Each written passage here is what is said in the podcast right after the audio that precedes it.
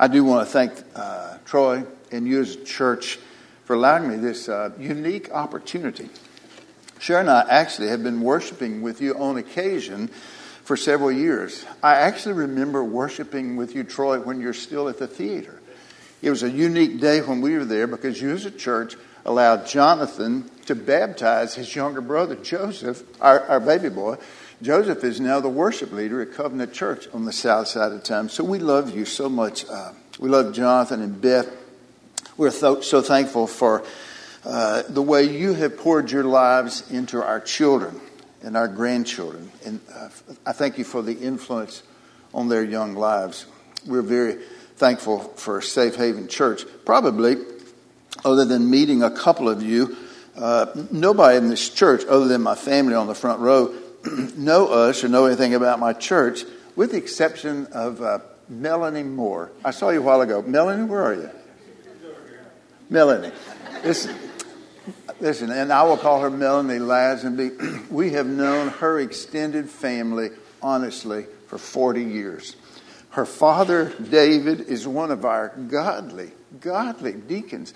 Everybody loves David. Her mother, Patsy, is so talented. Sharon and I helped with the wedding in December, and I was almost late for my cue coming in the side door with the groom because I was just enjoying the music. Patsy was playing, Sherry was singing Great is Thy Faithfulness. And then one of her daddy's brothers is like a hometown hero. He's a little younger than me, but you can find his name and his picture in the Bear Bryant Museum because he was on the offensive line, a couple of those national championship teams. We love those Lazenbys. And Melanie's granddaddy, who is dead now, Carl Lazenby, he was like the guy in those commercials. When he spoke, everybody listened. Everybody. Everybody. If you wanted something to go well in church, you would get Mr. Lazenby to come speak for it because you knew it was going to be a good thing. You've had this title for this series this month, and, and I really am thankful to be here. I've titled my moment today, Maintaining Your Marriage with God's Grace. I don't know how close uh, you are to your pastor. He's a very detailed person. After he asked me to be a part of this moment, I said yes. Well, then he began sending me the details, the scripture, and what he wanted me to say, and how he wanted me to say it, and when he wanted me to say it. He's a very detailed person. So I would say this if it's a good day, it's because of all the things that your pastor told me to say and do. If it's not a good day, you can just assume I forgot the memo and lost it somewhere along the way. But I am going to read this long passage of Scripture from Ephesians. Would you stand with me as I read from God's Word? starting in verse 21 submitting to one another out of reverence for Christ. Wives, submit to your own husbands as to the Lord. For the husband is the head of the wife, even as Christ is the head of the church, his body, and is himself its Savior. Now, as the church submits to Christ, so also wives should submit in everything to their husbands. Husbands, love your wives as Christ loved the church and gave himself up for her, that he might sanctify her, having cleansed her by the washing of water with the sword, so that he might present the church to himself in splendor, without spot or wrinkle or any such thing, that she might be holy and without blemish. In the same way, husbands should love their wives as their own bodies. He who loves his wife loves himself. For no one ever hated his own flesh, but nourishes and cherishes it, just as Christ does the church, because we are members of his body.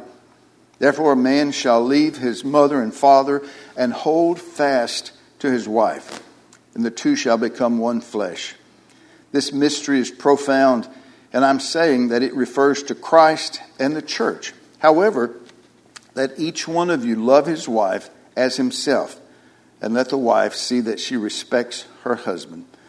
Father, bless this reading and bless this time. May your people be encouraged today. In Christ's name, amen. A couple of simple points. The first one is for the ladies submission with grace. Uh, verse 21 is where this passage started today. That's actually a pivotal verse going from Paul's general instruction to the church to a more pointed instruction to the family. And after that instruction to the church as a whole, there really is no reason, no hesitation why we should uh, be concerned about this word to the wives. Wives, in verse 22, be submissive to your husband. Paul has already spoken to the church about being submiss- submissive to Christ. Submission in the home is simply another step on that road that begins in our relationship with Christ. I, am having a birthday in April. Sometimes I forget to change glasses. Give me just one second. Ha! Yes. I understand those words about submission can be offensive in our politically correct society. They're still there. The International New American Standard translates the phrase as be subject. The Living Bible paraphrase puts it in a kinder and more gentle expression in 1 Peter, where it says, Wives, fit in with your husband's plans. Now, ladies, that may be easier to swallow, but regardless of how your text reads, the idea is the same. Wives, come under the lordship of Christ and under the leadership of their husband. Now, please don't be like the lady who gave me such a hard time years ago following a wedding that I had helped with. That young man and young lady were both godly people. We had spent several hours together planning their wedding. In fact, in essence, they helped me write the ceremony. We used some of this very same serious language in the book of Ephesians during that day. And I had hardly made it out of the sanctuary when this lady stopped me. I can still see her rolling her eyes at me. She said something to the effect, I don't know why all you men keep pushing that submission thing. She wasn't kidding. She had quickly, though, when she said all you men, she put me in an incredible fraternity, Troy, of men and women who speak the truth. That's what she was labeling me for that moment. I let her have her say. She rambled on for several minutes, and while back then I was much younger and I was not completely confident in everything I was saying or doing, I was a bit more arrogant back then, and I reminded her that I didn't make up anything that I had said. It had all been taken from the scripture, and the bride who helped me write it was in total agreement with everything that had been said. I told her if she had any problems with what had been said, she could take it up with the bride or she could take it up with the writer of the book of Ephesians. She was still giving it to me as I turned and left and went to the reception. You see, she didn't understand about submission. She surely did not understand about the grace that goes into a person's life who can help them through those moments when we don't understand, where we don't even know where we're supposed to be going. Grace. That incredible moment of God's goodness that can see us even through those moments when we don't understand fully what is to be done, what is to be said, what it is to be experienced. I love the verse in Hebrews that says, Without faith, it is impossible to please Him. And we could easily understand that God's grace is such a huge part of faith and obedience. Sometimes it's difficult to do those things in our own power. But we should be able to move away quickly from any misunderstanding of this phrase about submission when we see the explanation that Paul gives. Verse 23, he explains because because the husband is the head of the house just as Christ is the head of the church. There's a beautiful picture and comparison of Christ and the church with marriage and family here. It goes on to say in verse 23 Christ is the Savior of the body.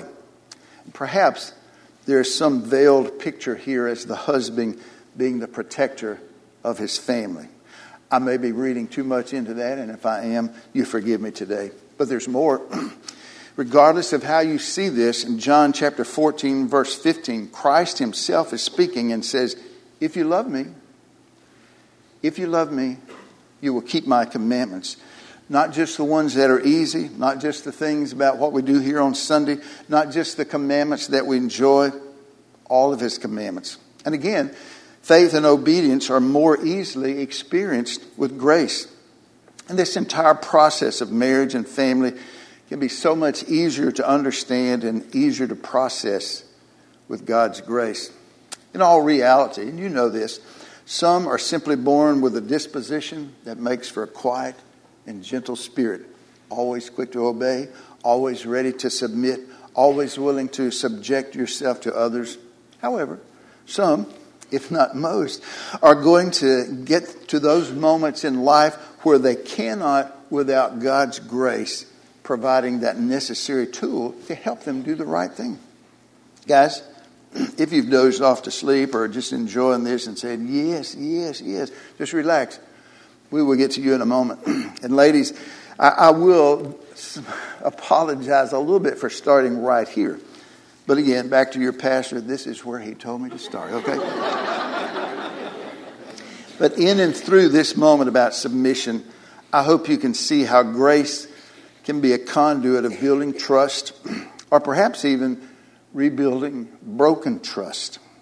In a counseling moment years ago, I remember telling a lady that broken trust was an incredible thing to try to rebuild. it was very quiet in the room because her trust in her husband had been broken. She wasn't sure that it could ever be repaired. I did tell her that with God, all things are possible. I reminded her of the verse in 2 Corinthians chapter 12, where God is actually responding to Paul. He had had some issues and concerns in his own life. God said to him, My grace is sufficient for you. My power, that is God's power, is made perfect in weakness. Any good marriage, any good family, any good relationship has to be thoroughly saturated with trust. And that trust is made possible in and through God's grace. And I would just have to stop with a side note. Uh, there may be ladies here who would say, Glenn, you have no idea what I live with, what I'm going through. And I would have to say, You're exactly right. I don't. God knows.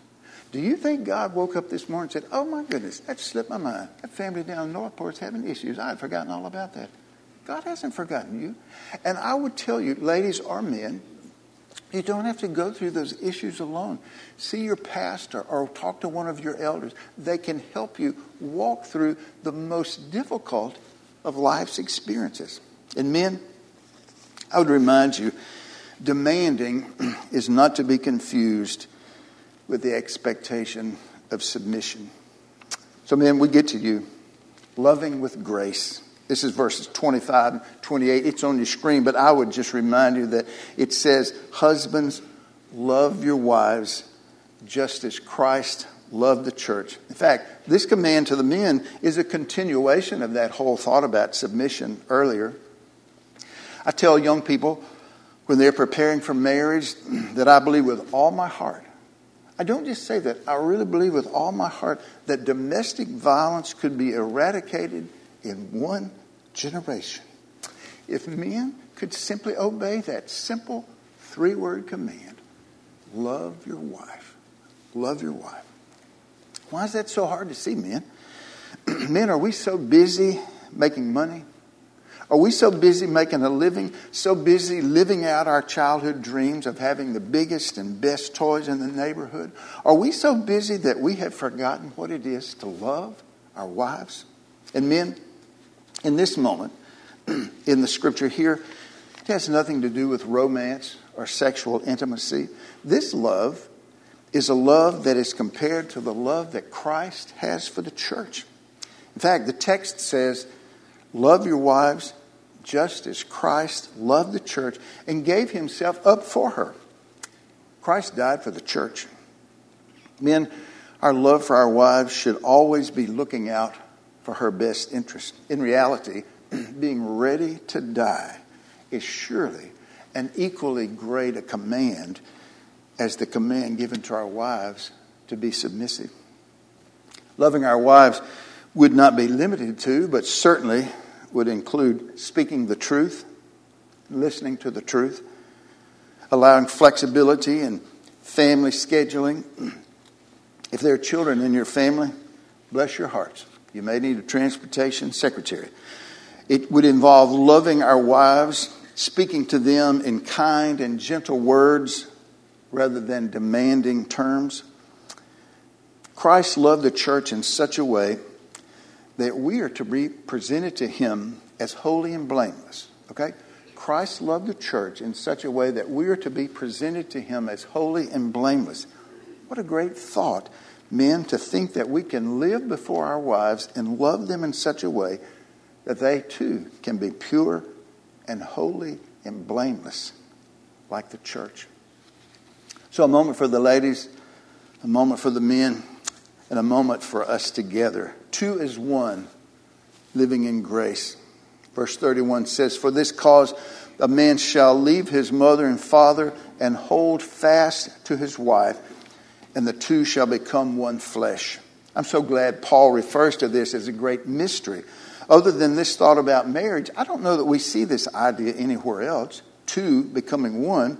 It doesn't make sense. It goes against all common sense. And you have already heard an incredible sermon on this verse. Uh, Dolan, two weeks ago today, spoke from the second chapter of Genesis. This is a quote from that moment in Genesis. uh, two weeks ago, tomorrow, that would be the day after the 13th, Sherry and I were on the road coming this way. It seems that we don't go anywhere except north toward Tuscaloosa County, but we were on our way this way on Monday, that day after Dolan spoke. We were in two cars. We had promised to let Joseph borrow a car. He had a car in the shop, and so I was in front, Sherry's behind, and uh, she noticed I was on the phone. She knows I hate to talk on the phone. Listen, a long conversation with my son Jonathan is, "Hey, how you doing? How are the girls? How Beth? Jeremiah okay? Okay, man. I'll see you next week." I just, I think that's what texting was invented for, so you don't have to talk on the telephone. But she saw me talking on the phone and she just couldn't figure out what in the world was going on. Well, that went on five or ten minutes. She began praying for me then because she knew something must be wrong. After 15 or 20 minutes, she had prayed for everybody in our family, our children, their wives, our grandchildren. And after 30 or 40 minutes, she just couldn't stand it anymore. She called me. She said, Bubba, who are you talking to? And I said, I'm not talking to anybody. She said, I have been watching you. You have had that phone up to your ear for 30 minutes. And I said, Oh, I was listening to Dolan's sermon from yesterday. It was an incredible moment for me. Listen, I've been in church longer than I can remember. Honestly, some of you understand what I'm saying. Before I was born, I was going to church. All my life, I've been in church. I have been doing church. That is, helping, serving, doing ministry for a long time. I just retired from the same church, and I've been there almost 40 years. I have spent my life in the church. And listen, like Dolan, I've been doing marriage a long time. This summer, for Sherry and I, will be 49 years. I, didn't, I would not tell you that I thought I knew everything about marriage and family and church, but in that moment, Dolan reminded me there was so much, so much that I still needed to know. His insight into God's Word that moment, his insight into the family and home and marriage was incredible for me. I had this most incredible worship time that day as I drove. And I would tell you, if you were not here, please go back and find that and listen to it. If you were here, go back and listen again. It's an incredible moment. But all of this about wives learning about submission, husbands loving their wives, the two becoming one, all of that can be seen, I think, and experienced as we live out the fruit of the Spirit in our homes, in our families, in our marriages, in our relationships. You remember that short list? It's laid out in Galatians chapter 5 love, joy, peace, patience, kindness, goodness, faithfulness, gentleness, and self control. I would tell you that most of what I know about love and marriage, other than what I've learned through the scripture, uh, was modeled for me by my father as I observed him. As he lived out the fruit of the Spirit. As a kid, even an older kid, I didn't know what the fruit of the Spirit was, but looking back, that's what he was doing without ever preaching to me. He was living out the fruit of the Spirit. The thought about love, I saw a man who loved his wife and his children. He provided for them and gave security for them all the days of his life. His joy was evident throughout his life, even after the death of young siblings in his childhood, the death of his mother when he was a child. Later in life, losing his brother and two of his sisters and his father, he never wavered in his faith. He never wavered in his joy. There's peace in our home. My brother and I, bless his heart, My brother and I both pushed our parents to the limits, and at times the punishment was harsh and discipline was stern. But peace, God's peace, was always there. It was always part of the equation, always present in our home. Patience. I'm sure I told my children this when they were younger, and they probably just listened with skepticism, if they listened at all. But my father was the most patient person I've ever known. Now, I tell my children that my father had good children to bring up, and he just had no problems being patient. We were so good. But that wasn't true. That wasn't true. But the truth is, I never heard my father raise his voice. Not at me, not at anyone. He was so patient. Modern versions of the scripture sometimes refer to the Good Samaritan as the kind man. My father was the ultimate kind man to us, to our mother, to anyone in need. And when serving as a soldier in Korea, his heart was moved with compassion toward the many, many children in the area who were constantly hungry and alone, many of them already orphans. He would make his way through the mess tent each evening, collecting extra candy bars, chewing gum, treats from his fellow soldiers. Then he would stand just outside the mess tent as the children began lining up. They stood in line hoping that his helmet would still have treats in it when it was their turn to pass by. It may be the only thing they had that day. They didn't know his name. They knew he was one of the good guys. Faithfulness. There's never a question where we would be on Sundays. What is the deal the modern church with parents who do not insist that their children attend church. Parents, we are failing each other, we're failing our children, and failing the church, and even God Himself when we do not teach our children about church and about faithfulness and about God Almighty. Gentleness. I think that gentleness is most impressive when contrasted with a person's strength. My daddy was a physically strong man, probably from his years of working on a farm as a kid, along with his years in the military, and then with a physically demanding job as a millwright. He was physically strong and yet the most gentle of men. He probably, no, not probably, he is the only person I've ever known personally that I've seen do one hand push ups. Now, for us non Marines, you put one hand behind your back, put your other hand out, and you go down you start doing push ups. He would even make it more interesting because he'd put kitchen matches between his fingers and he'd go down and pick them up one by one, his teeth. I tried it. I fell flat on my face on the floor. He's a strong man, and yet an incredibly gentle man. And what ties all that together with the fruit of the Spirit in his life and others, he was a man of self control. Uh, he was quiet when others are losing their temper, to be soft spoken when others are shouting, to be kind and gentle when others are acting out of anger and frustration. He was always a man of self control. And I would say that all of these nine simple yet powerful traits are only possible when living in and through God's grace. We learn about His grace from an old hymn we sang a portion of this morning Amazing Grace. How sweet the sound that saved a wretch like me. I once was lost, but now I'm found. Was blind, but now I see. Newer writers had the same idea. Who breaks the power of sin and darkness? Whose love is mighty and so much stronger? The King of Kings, the King above all kings. Then that verse in that song. This is amazing grace. This is unfailing love. That you should take my place that you should bear my cross. You lay down your life that I would be set free.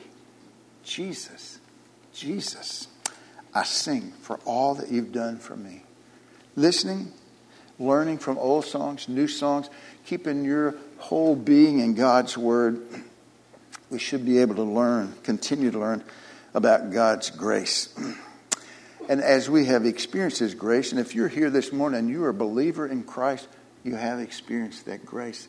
And we should, in turn, be willing to share it with others. One, one story that I'm done. I first heard this as though it was a true story. if you know that it's nothing more than legend, Please don't tell me. You just ruined a good story for me. I just love this story. His name was John Blanchard. He stood up from the bench where he had been sitting and straightened his uniform, and he studied the crowd of people making their way through that massive place called Grand Central Station. He looked for the girl whose heart he knew, but whose face he did not know. She was to be the girl with the rose on her lapel. His interest in her had started months before in a Florida bookstore. He took a book off the shelf and he found himself intrigued, not with the words of the book, but with the notes penciled in the margin. The soft and delicate handwriting reflected a thoughtful soul and insightful mind. In the front of the book, he discovered the previous owner's name, Miss Holly Maynell. With time and effort, he actually located her address. She lived in New York City. And he hoped to meet her, but his orders to ship out to Europe in the days of World War II came too soon for him. During his time away, however, uh, the two grew to know each other through the mail. Each letter was a seed falling on a fertile heart. A romance was budding. A distance romance, but nonetheless a romance. John requested a photograph. Holly always refused. She felt that if he really cared, it would not matter what she looked like. The day finally came for him to return from Europe. They scheduled their very first meeting, 7 p.m., Grand Central Station. She said, You'll recognize me by the red rose I'll be wearing on my lapel. So at 7 o'clock, he was in the station looking for a girl whose heart he loved, whose face he had never seen. A young woman was coming toward him, her figure long and slim, her blonde hair lay back in curls from her delicate ears. Her eyes were blue as flowers. Her lips and chin had a gentle firmness, and in her pale green suit, she was like springtime come alive. He started toward her, forgetting to notice she did not have a rose on her jacket. As, she, as he moved, he heard this small, almost provocative voice come from that lady Going my way, soldier? Almost uncontrollably, he made one more step toward her, and then he saw Holly. Holly was standing behind that beautiful young lady. Holly was well past 50. We would call her middle age. she had graying hair tucked under a well worn hat and while she was not obese, she certainly was pleasantly plump. The girl in the green suit was quickly walking away. John Blanchard felt as though he was being split in two. So deep was his desire to follow that beautiful lady, yet so deep was his longing for the woman whose spirit had truly been his companion and his encouragement while away in the service. Her pale, plump face was gentle and sensible. Her gray eyes had a warm and kindly twinkle. He did not hesitate. His fingers gripped a small, worn copy of the book that was to identify himself to her. This would not be love, he thought, but it could be something even better than love a friendship for which he had been and must ever be grateful. He squared his shoulders, his shoulders, he saluted and held out the book to the woman, even though as he was speaking, he felt choked with deep disappointment. I'm Lieutenant John Blanchard, and you must be Holly. I'm so glad to meet you. May I take you to dinner? The woman's face broadened into a beautiful smile. I don't know what this is all about, son, but that lady in the green suit begged to put this flower on my coat. And she said, if you're to ask me out to dinner, she's waiting for you in the cafe across the street. She said it was some kind of test. Can I tell you, it is not difficult to understand and admire the wisdom of Holly Maynell. For you see, beauty and love and attraction and acceptance and forgiveness, along with God's grace, go so far beyond the physical. All of those traits, all of those qualities we know as the fruit of the Spirit, along with the grace that God gives us, those are the small parts that make up our lives they make up our marriages, and they are what will make our lives and our marriages an enduring legacy for our children, for our extended family, and also for the church. Father, thank you so much for this day, for this moment, for these people, and for this opportunity. You be with us as we continue to worship Christ's name.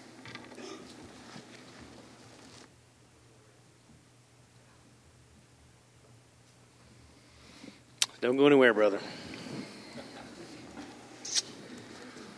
Um, I think I speak on behalf of everyone in this room. Um,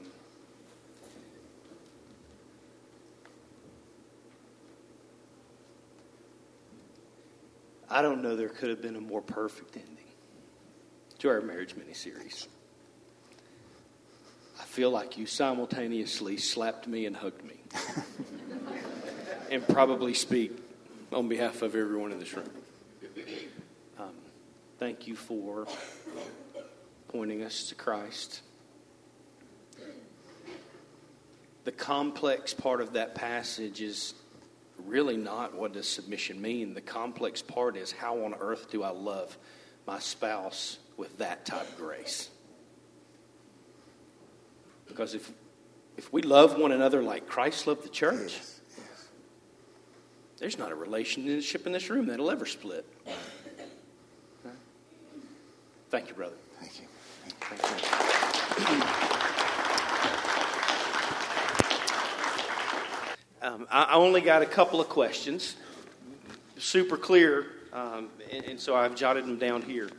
Um, uh, so the first question was, "Can you come be our pastor?" so, and that was from me.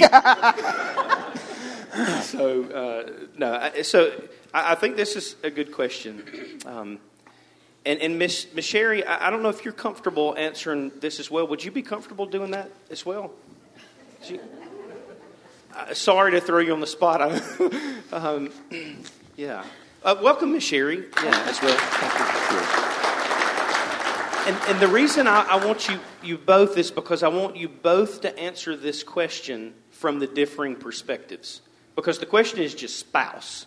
So, um, so, so whoever wants to go first, how do you love your spouse as Christ loved the church practically? And, and understanding this person understood the fruits of the Spirit. Um, but, but practically, how do you love the husband like Christ loved the church? How do you love the wife like Christ loved practically? Any any tidbits on that? I'm such a gentleman. I'm going to let my wife go first. I wouldn't expect anything less. well, practically, um, I see that he looks out for my interests. Um, he's always concerned about my thoughts about things. Um, he doesn't rule with an iron fist, you know.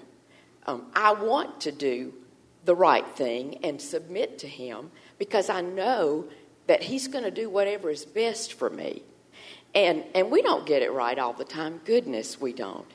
But with the Lord's help, um, it becomes a matter of prayer for me as I have my quiet time daily to be the wife that I should be, you know. Um, so I work on it constantly, and we've been married what, almost 49 years, but it's a journey. It's a journey. Um, and I just, um, I try to do um, things that will make him comfortable, things that I know he likes. Um, we just work together uh, to make it work. Uh, and like I said, it's not perfect, but it surely is good. The Lord has been good.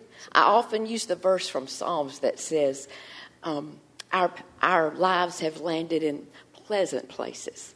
Um, the Lord has been good, and that's the main thing. It's the Lord. He, when you, we look to Him, He gives us what we need, and it's from Him for sure. Thank you, Miss Serving practically, sometimes it's the small things. Uh, the rule at our house is whoever gets up first makes the coffee. It hasn't always been that way, but I, I am retired. I retired just about a year ago from my church. And that, can I, one side note, we love being here. I love the spontaneity in your worship, the freshness, the energy. It, uh, I love my church. Nobody other than my family and Melanie would know this, but listen, my church was founded four years after the state of Alabama came into existence. 1823. We have handwritten records of a church way out farther in the county. Says, We authorized the pastor to baptize the new believers at Limestone Creek following the meeting last week. Those folks started a church at Limestone Creek in 1823 and later moved to town to become the First Baptist Church. It is still the First Baptist Church in that little town. So we love coming here. I love church. I love God's people. But serving practically, back to the coffee, uh, most of the time she does get up first. And she makes her coffee. She likes her coffee strong and hot. She makes her a cup in her Keurig maker. And because I don't like mine nearly as hot or nearly as strong, she gives me a second dip of her first Keurig cup. She doesn't give me a fresh one. She gives me a second. That's really gross if you love coffee, but that's what he likes. so, I think it's awesome. Yeah, I think we got a split room. That's right. Yeah. So if I get up first, uh, I still make my coffee in an old worn out Mr. Coffee, about eight cups. It's weak, but I can drink it. And I make her her best coffee in that Keurig cup and put half and half cream in it and take her to it. Sometimes for me, the practical service, instead of going to play golf with my old guys, she may say, Bubba, could we work in the yard today? And we work in the yard that day. Or she's so easy to please. Sometimes it's serving by like, Sugar, I, I know you're not going to want to go out to eat tonight. Can we go get a cup of coffee somewhere? We don't have a whole lot in our little town. We do have a coffee shop right now. They also sell ice cream. So on rare occasion, I think you girls have been there before at Cole's ice cream place. So, Troy, sometimes it really is the the, the small things, and, and sometimes it's not serving her or her serving me. It's serving together. Uh, Uh, one of the ways she served through the years was praying for me and our children. I've often told the story if our children got up early in years past when they were little boys, they knew where they would find their mother. She would be in the favorite green chair in the TV room because that's where she started her day every day, praying and reading. So that's part of the service there. Yeah. Uh, uh, one more question. Golly, I mean, I feel like we should have just asked you nothing but questions. Um, so, how do you and, and I think I understand this question because I understand my own heart. How do you cultivate peace? Again, understanding your point was crystal clear out of the text. We, we model the fruits of the Spirit, we'll cultivate peace. Um, but how do you cultivate peace? And, and I get this because you, I mean, God has obviously given you this gift of humility, gentleness, and, and, and peace. There are some other people in the room who may not have that, who have the gift of cynicism stirring up strife. Uh, what else do I have? um, so, so how do you? The question simply is how do you cultivate peace? But I, I feel like I think maybe that's where the person is coming from. Of what practically goes through your mind in in moments of strife that can bring peace. Well, uh, for me, uh, I was a middle child.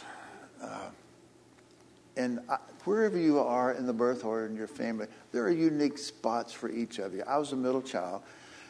I don't know that I ever thought about being my responsibility to be the peacemaker, but now it really was. My older brother, he gave my parents fits and grief. I can say that he's dead, bless his heart. My sister, on the other hand, was 10 years younger than me. She was the perfect child. She never did anything wrong, never said anything, never had to be told when to get up, never had to be told when to go to bed, never had to be told. I mean, she was a valedictorian. So I just felt like I was the only normal one in the group, and so I was the peacemaker. And then, uh, ministers and the elders in this room will understand this. I've never served as a pastor, as the head pastor, uh, the head teaching pastor, as Troy referred to himself a moment ago. I've always been in that role of submission to pastors in my church. And I always thought, you know, if there's something that I can't handle here, I'm not going to stay and cause trouble for my pastor. I will leave and go somewhere else. God has always allowed me that moment of acceptance in whomever I was working with, whether it's the pastor or those senior adults like my friend Carl Lazenby, or children or the old people in my church who just thought I was the grandest thing in the world.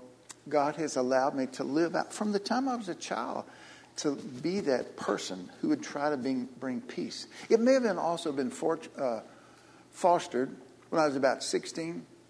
A kid smarted off to me in the band, run, band room one day. Thought of stuff. I reached over and kind of pushed him as I walked by. He stood up. He hit me so hard in the face. I looked down, I had blood running down my shirt. I became a real peacemaker after that. I just thought, I will never fight again. I never raised my fist at anybody. So peace is a growth thing, Pastor. Okay, right. Yeah. Well, I wasn't the middle child. I was the oldest. and so that, that's kind of a good combination because he really is very even. I tend to get really upset about things, and he can, you know, um, show me the other side. He calms me down. Um, uh, so I think we, we work together well. You know, the Lord has enabled us to just, you know, even each other out, which is kind of a nice thing. That's why opposites kind of attract, I think because you, you do. He has strengths, and then I have strengths. But so finding those, yeah, those, you have to find. You, and of course, we've had a long time to work on this. yeah. Uh, once again, church, thank these guys. Thank you.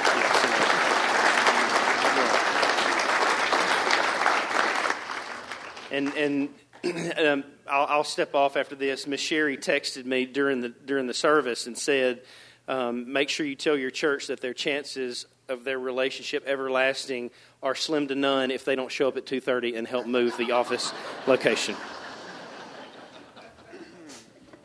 y'all stand